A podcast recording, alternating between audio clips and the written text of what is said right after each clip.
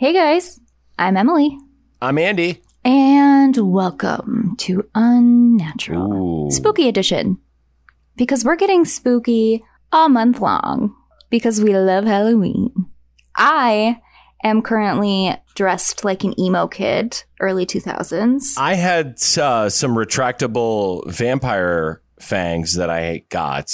However, You can't speak very well in them. well, A, you can't speak very well in them. And B, they ended up not being retractable at all. So uh, I didn't wear them. They're just a piece of junk now that I'm probably going to throw away. So, with that, today we're heading to two different parts of the country. We're going to southwestern Kentucky and into Florida as well. We're talking about a group of kids who used to actually drink each other's blood, self mutilate, torture animals, and on a day just before Thanksgiving, 1996, it actually led to the deaths of innocent people. This is the story of the Vampire Clan.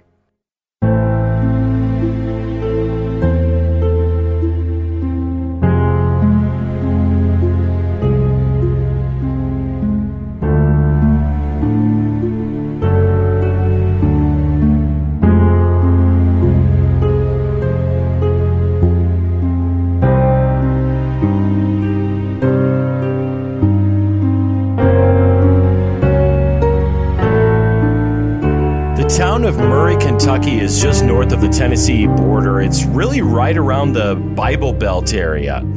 So it's kind of always been a quiet little town. That is until the 1990s. Almost out of nowhere at that time, residents began noticing more and more teenagers that were around the area who belonged to the vampire occult. So, a side note for folks who aren't aware members of the real life vampire cults say that drinking another person's blood is almost an orgasmic feeling. They believe that practicing their rituals puts them on a higher plane than the rest of humanity. And they say that it also allows them to kind of unlock parts of their human brain, which gives them a lot of different abilities, including telepathy. So that brings us to Rod Ferrell. Now, Rod was born in March of 1980. He was raised by a single mom. Her name was Sandra, and he never knew his dad. According to his own admission, he became infatuated with the dark side of life at the age of 12 years old. I mean, didn't we all at some point? But it's like sometimes it it just has to be a phase, my guy. A little bit. So Rod met Jaden in September of 1995 while they were attending high school. And soon after, Jaden became Rod's sire. So a sire is basically the person who helps another person transform. So they're kind of a mentor for them here on out. So at this point, Jaden was already leading a small group of vampires in the community. And to them, it was a no brainer because Rod seemed like he was just like them. He wore makeup like they did, he cut himself, he wore black outfits, trench coats, and grew his hair long, the whole nine oh God, yards. trench coats. yeah, remember those in the Leave 'em 90s? So in January of 1996, Jaden took Rod to an old cemetery in hmm. town to officially commence him being a vampire. In the ceremony, they used a blade to make slits on each other's arms. So they made three slits on each other's arms.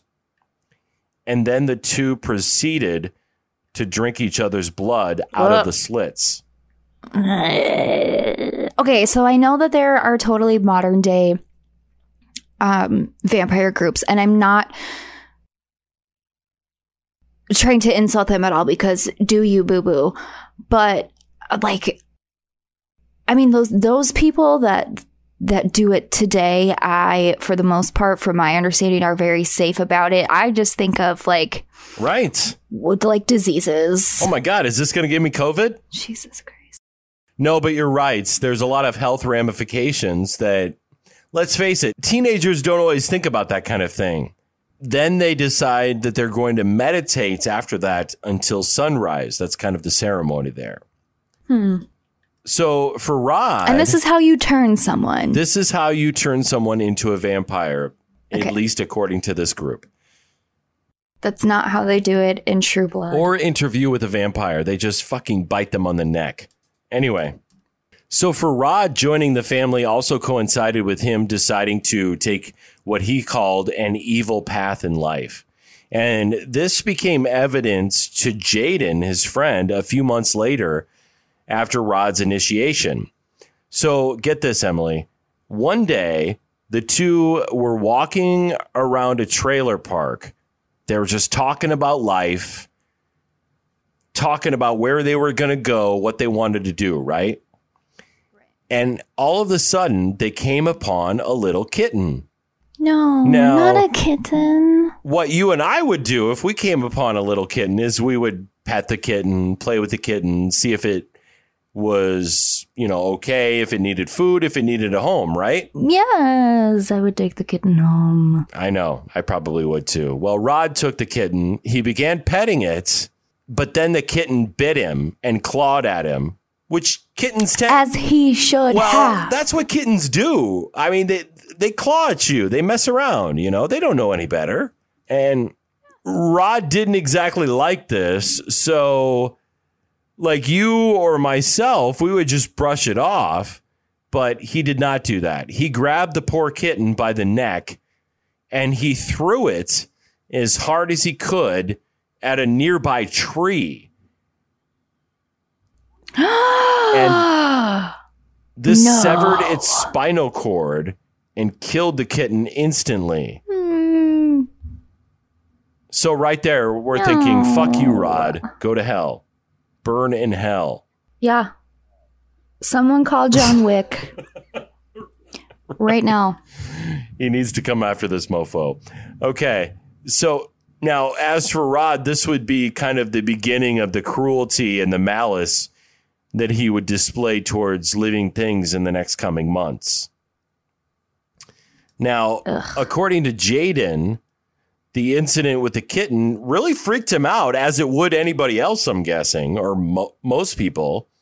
Yeah. And he kind of started spending less and less time with Rod after that. You know how you are with a friend.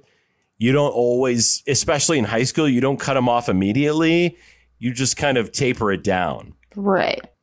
And by this accounts, one might guess that Rod kind of acted on his own accord, or at least without Jaden's help in the next incident.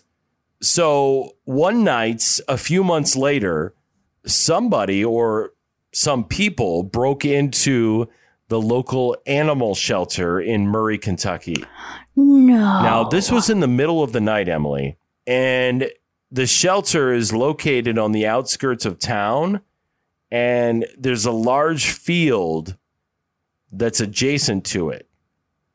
It was there where the sheriff's deputies found a number of dead, mutilated puppies, and they were all drained of their blood. No. It's just awful. No. And the sheriff's department. they broke into an animal shelter to steal puppies to sacrifice them. Yeah, and they took the weakest of the animals. No. They, they they didn't go after the big dogs. They didn't go after the Dobermans or the Mastiffs or the the pit bulls. They went after the puppies. No. That that just shows how weak they are. I hate them. And the sheriff's department actually said that it was the worst torture of an animal they had ever seen. Did they drink the blood of the animals? Yeah. Gross. They they drank their blood and not only that, they tore the puppy's limbs off. No. While they were still alive. No. No. Stop. Stop. It's like go straight to hell. Whoever did this, go straight to hell. You and I have talked about this before. It's funny because we're on a true crime podcast and we talk about death a lot.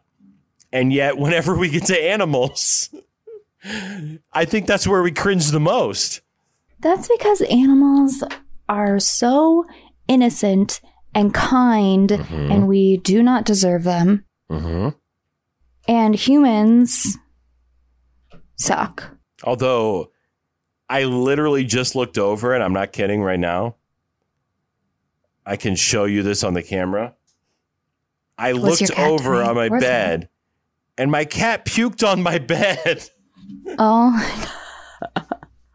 but you, we still So, love her. Here we are so talking about how much we love animals, and my cat puked on my bed. She did it because she loves you. Is that what it was? Okay. Yes. I feel like that's not what it was. But anyway, moving She had a little bit of ind- indigestion. So the theory was that a few members of the clan used the puppy blood for a ritual that they were practicing. But honestly, I did some research into this. that was practice?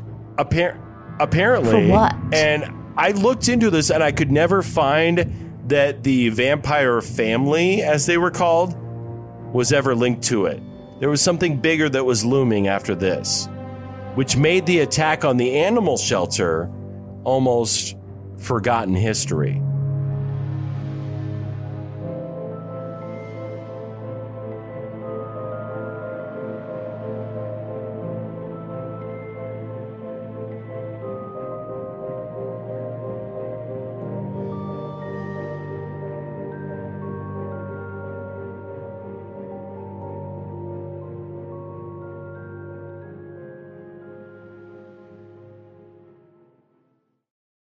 Hey guys, if you haven't heard about Anchor, it's the easiest way to make a podcast. Let me explain. It's absolutely free.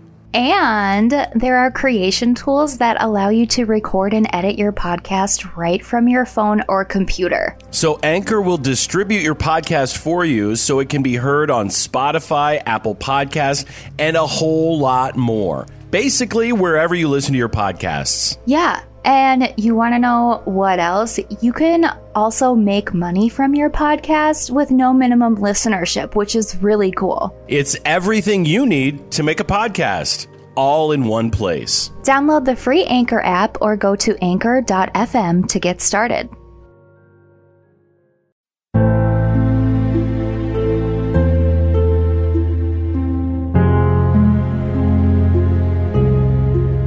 Relationship of Jaden and Rod finally came to a head one night when Jaden and another friend came to Rod's house.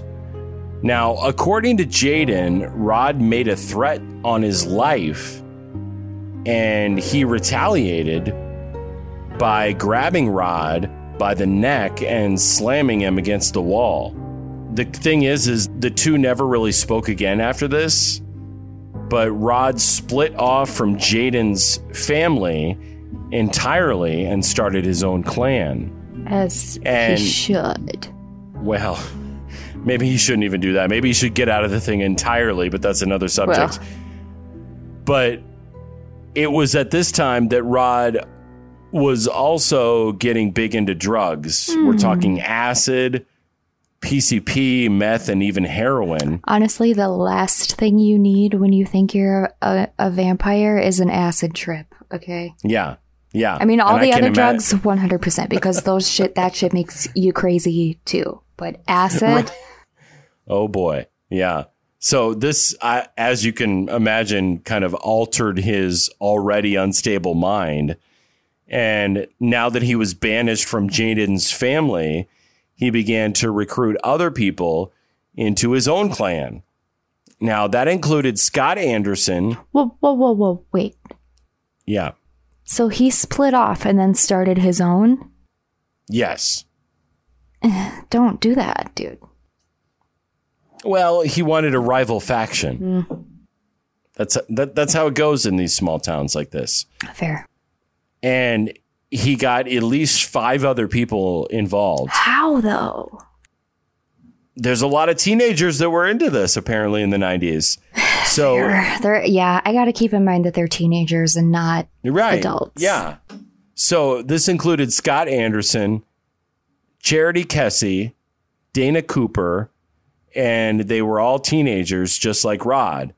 Michael Schaefer, who was another member of the clan, said that they would kind of often talk about killing people, but in his words, it was only in jest, and they always put things off down the road. Oh So- yeah, it was, it was it was we were just joking about Yeah, killing people. we were just messing around. We weren't actually going to kill anybody. Vampires are literally known and feared for killing people, but oh, it was just a joke. Mhm. We weren't actually gonna kill anybody. Okay, sir. Thank well, you. Rod was already beginning to put a plan in place for killing someone for real. And of course he was. he would use this to have his new recruits help him along the way. Now, Rod had been talking to a girl named Heather.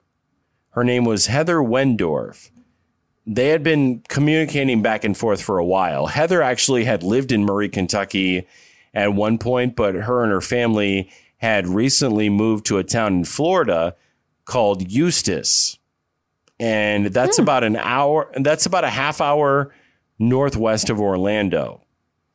So, after speaking with Heather about possibly joining his new vampire family, Rod, along with Charity, Kessie, Dana Cooper, Scott Anderson, and the rest of them, took a road trip down to Florida.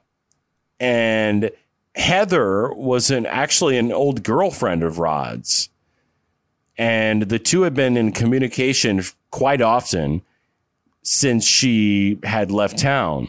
hmm And according to Rod, not only were they heading down to Florida to initiate her, but they were also going there for a far more treacherous reason. And that's to kill Heather's parents.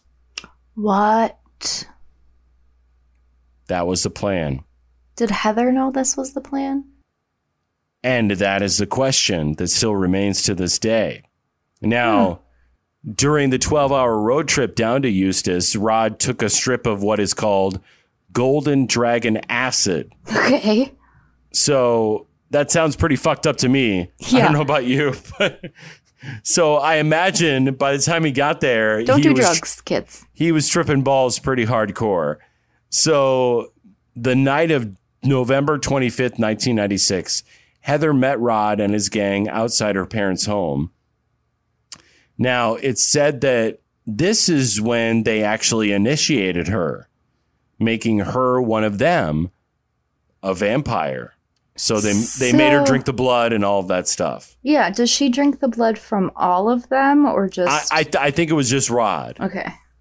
So then Rod and Scott, the other male that was in this family, they proceeded to enter Heather's parents' home.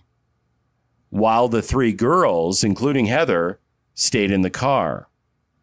Unbeknownst to Heather's parents, Rod and Scott staked out the house. Now, they noticed that Heather's mom was actually in the shower at the time and her dad was in the living room lying on the sofa watching television. Seeing that the coast was kind of clear for entry, the two boys entered the garage and they decided to upgrade their weapons a bit. So Rod found himself a crowbar to his liking. I'm not sure what he had initially, but he decided to go with the crowbar. So they made their way into the, living room of Heather's parents' Yeah. house where the TV was on and it was almost at full blast. Oh my god, I can't So- stand it when people do that. I know, but when it's on at full blast, you can barely hear anything else. Yeah. So Heather's father, he had no idea they were coming. And when he finally turned around and noticed them, Rod hit him in the head with the crowbar as hard as he could. And that one blow knocked Heather's dad out cold. So at, which point Rod proceeded to bludgeon him to death with the crowbar. He he struck him numerous times throughout every part of his head and torso area, even going as far as stabbing him in the heart With the crowbar. with the sharp end of the tool. oh my god. Yeah. That's horrific.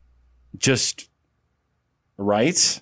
I mean, it just shows how fucking far gone this guy was. And mom's just in the shower, has no idea what's going on because you can't Yeah. hear anything because the goddamn TV's no too loud. No clue. No clue. And Rod and Scott then began looking for the keys for Heather's parents' vehicle. And that's when Heather's mom actually did come out of the shower. So her mom happened to have a cup of hot coffee in her hand. In and shower. as soon as I'm not talking shit, but like, well, I think she might have gone into the kitchen first. And then she realized something was going on. yeah. So she had the cup of coffee. She saw Rod. She threw it at Rod. The coffee went all over him. And obviously, it burned the shit out of him. Little him. fucker. And she goes ballistic and she attacks Rod. Yeah. She's fighting for her life. And she's clawing at his face repeatedly. And that was in, when he finally grabbed the crowbar and he began striking her in the head repeatedly until she was dead. Poor woman. And it was after killing both of Heather's parents that the two scoured the home and eventually they found the car keys that they had been looking for Mm-hmm. to make their getaway. So they get back to the car where the girls were still there and Rod's shirt is just drenched in blood and he has blood in his face, blood everywhere. They decide to move everyone to the parents' Ford Explorer. They changed the tags of the Ford Explorer. I believe that Rod changed his clothes as well. Mm-hmm. And then they took off. Fucking assholes. How old are all of them right now? Like 15, 16, 17? Yeah, the oldest one was 19. Yeah. So they're all teenagers.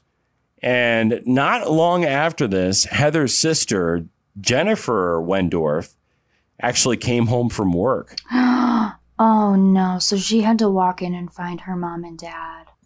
Mm-hmm. So she found her parents' dead bodies in the house.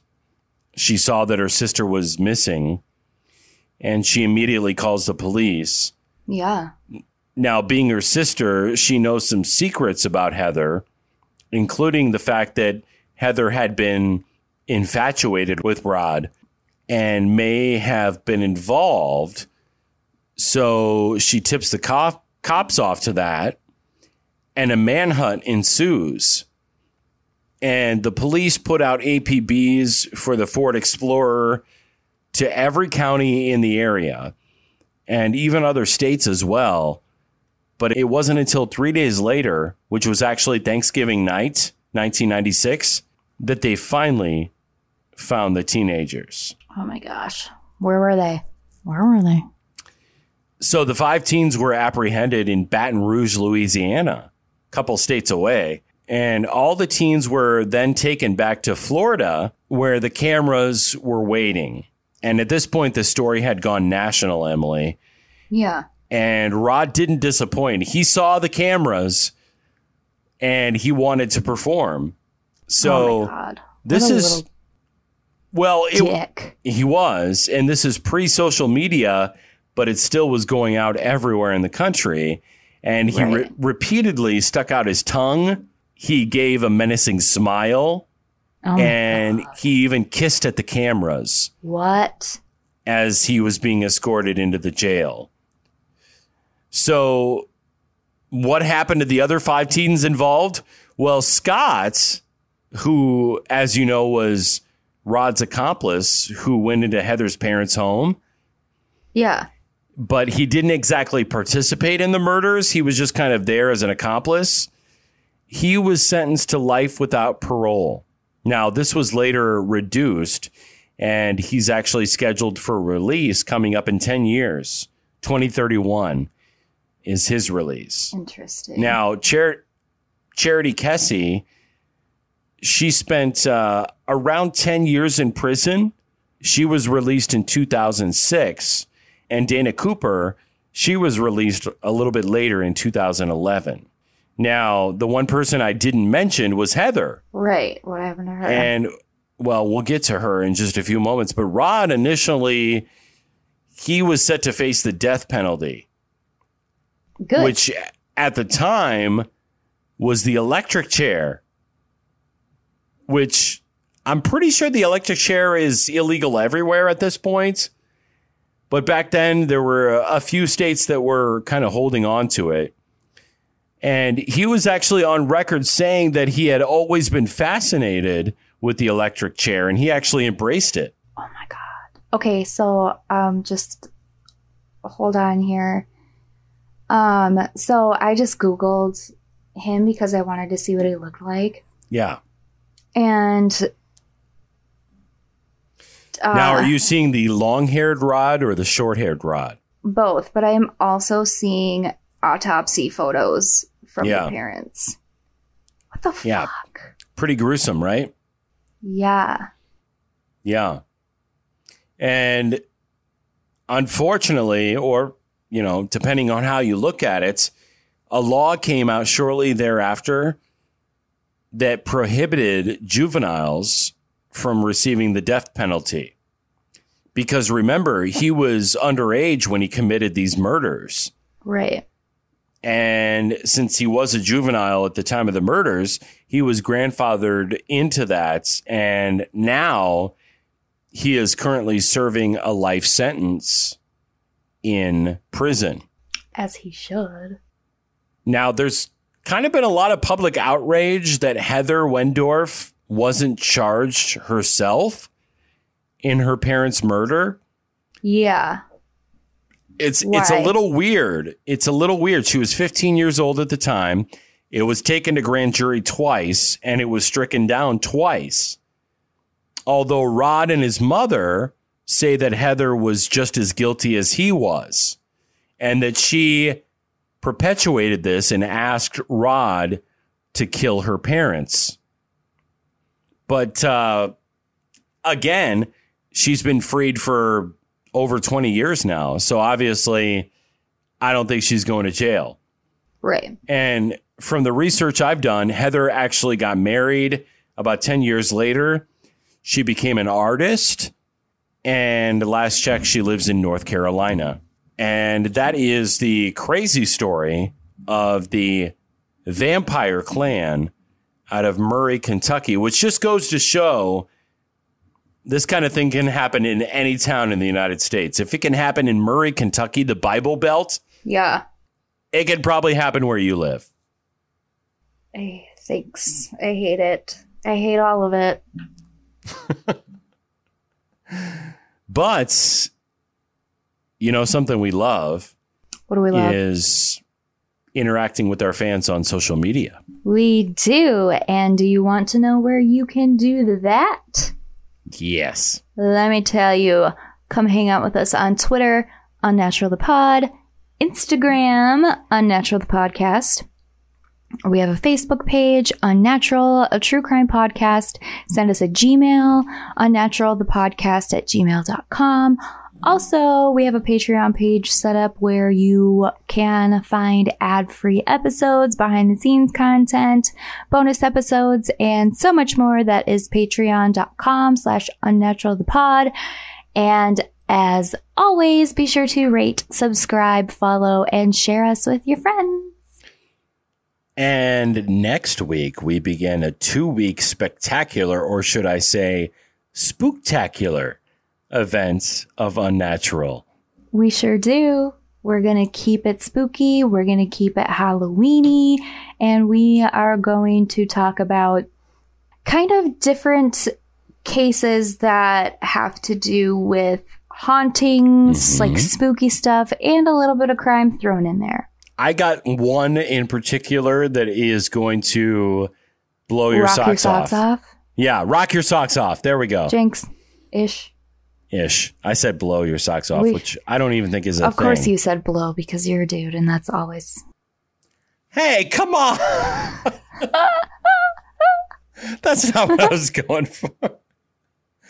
Okay, maybe subconsciously. Anyway, so that is coming your way next week and the week after. We are going all in for Halloween, and you better join us coming up next week. And don't forget, Emily. Make good choices and don't get got, especially by a vampire clan in fucking Kentucky. Which reminds me, I am going to do a detour all the way around Kentucky on my next road trip. As you should. We'll see you next week. Bye.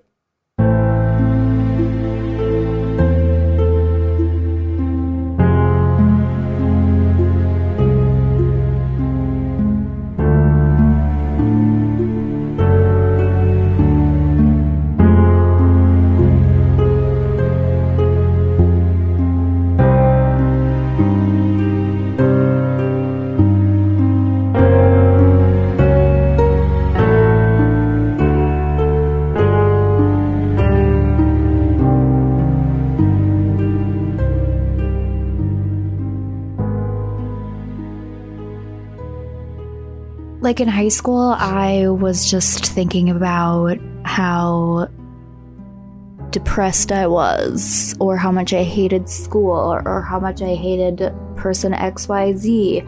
These days, I'm like having legit anxiety attacks over contemplating the fact that the universe may not have always been here.